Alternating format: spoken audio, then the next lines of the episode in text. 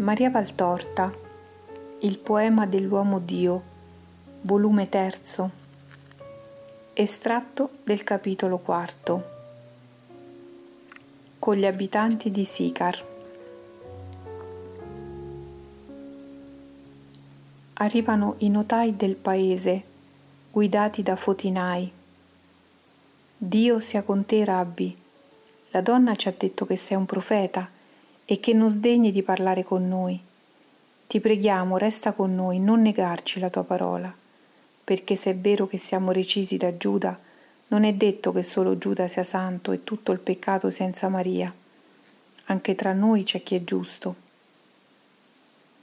Dice Gesù, l'ho detto anche io a costei questo concetto, non mi impongo, ma non mi rifiuto se c'è chi mi cerca.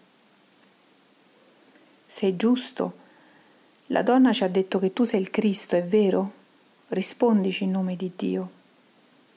Lo sono.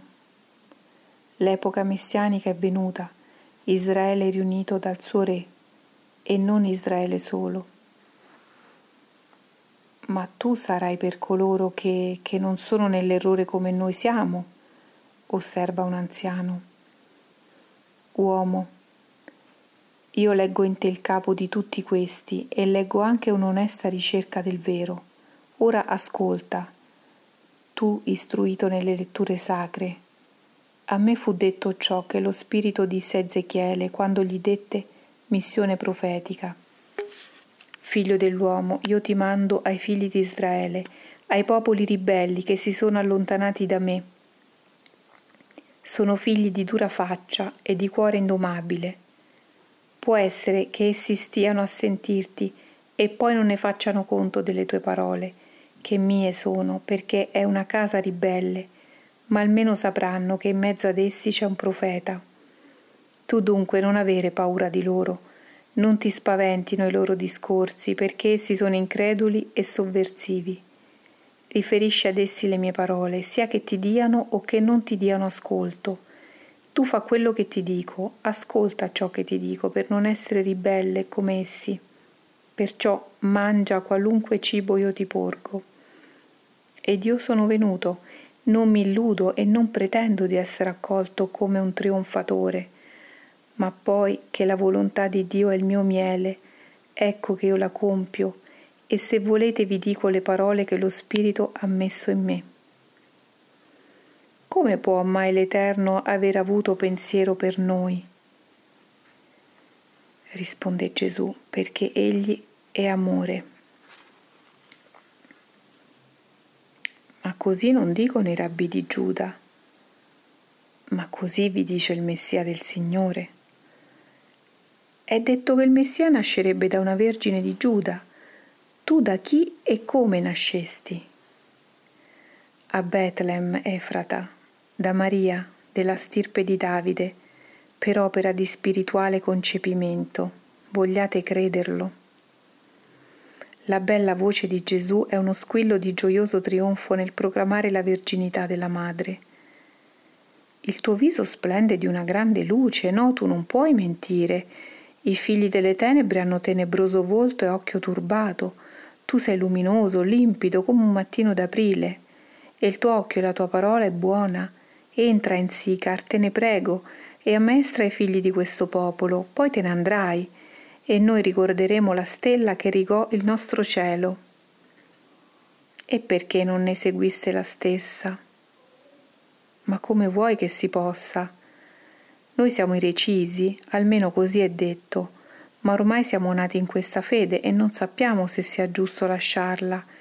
Inoltre, sì, con te possiamo parlare, lo sento, Inoltre anche noi abbiamo occhi per vedere e cervello per pensare.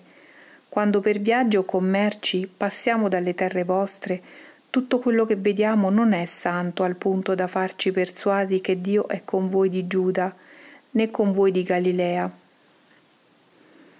In verità ti dico che del non avervi persuasi e ricondotti a Dio non con le offese e le maledizioni, ma con l'esempio e la carità, ne sarà fatto capo d'accusa al resto di Israele.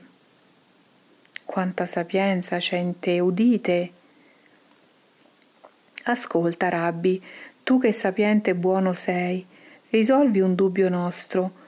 Molto del nostro futuro può venire da questo. Tu che sei il Messia, il restauratore perciò del regno di Davide, devi avere gioia di riunire questo membro sparso al corpo dello Stato, non è vero?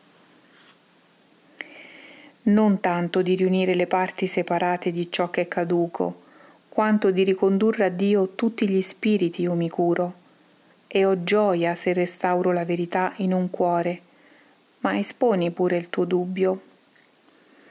I nostri padri peccarono, da allora le anime di Samaria sono invise a Dio, perciò che bene ne avremo se seguiremo il bene? Per sempre lebrosi siamo agli occhi di Dio.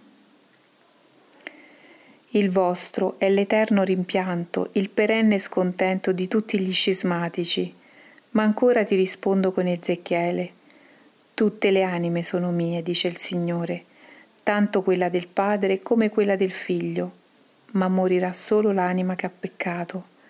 Se un uomo sarà giusto, se non sarà idolatra, se non fornicherà, se non ruberà, se non farà usura, se avrà misericordia per la carne e per lo spirito altrui, costui sarà giusto agli occhi miei e vivrà di vera vita. E ancora, se un giusto avrà un figlio ribelle, avrà forse questo figlio la vita perché il padre è giusto? Non l'avrà. E ancora, se il figlio di un peccatore sarà un giusto, sarà morto come il padre perché figlio di esso? No, vi dico, vivo sarà dell'eterna vita perché fu giusto. Non sarebbe giustizia che uno portasse il peccato dell'altro.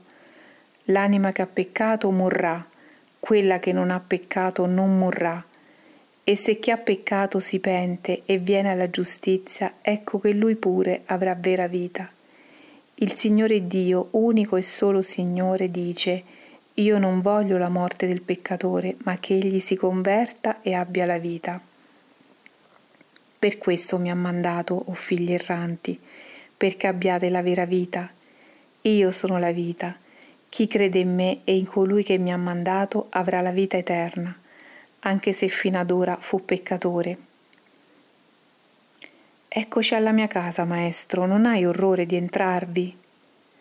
Ho orrore solamente del peccato. Vieni allora, spezzeremo insieme il pane e poi se non ti è di peso tu ci spezzerai la parola.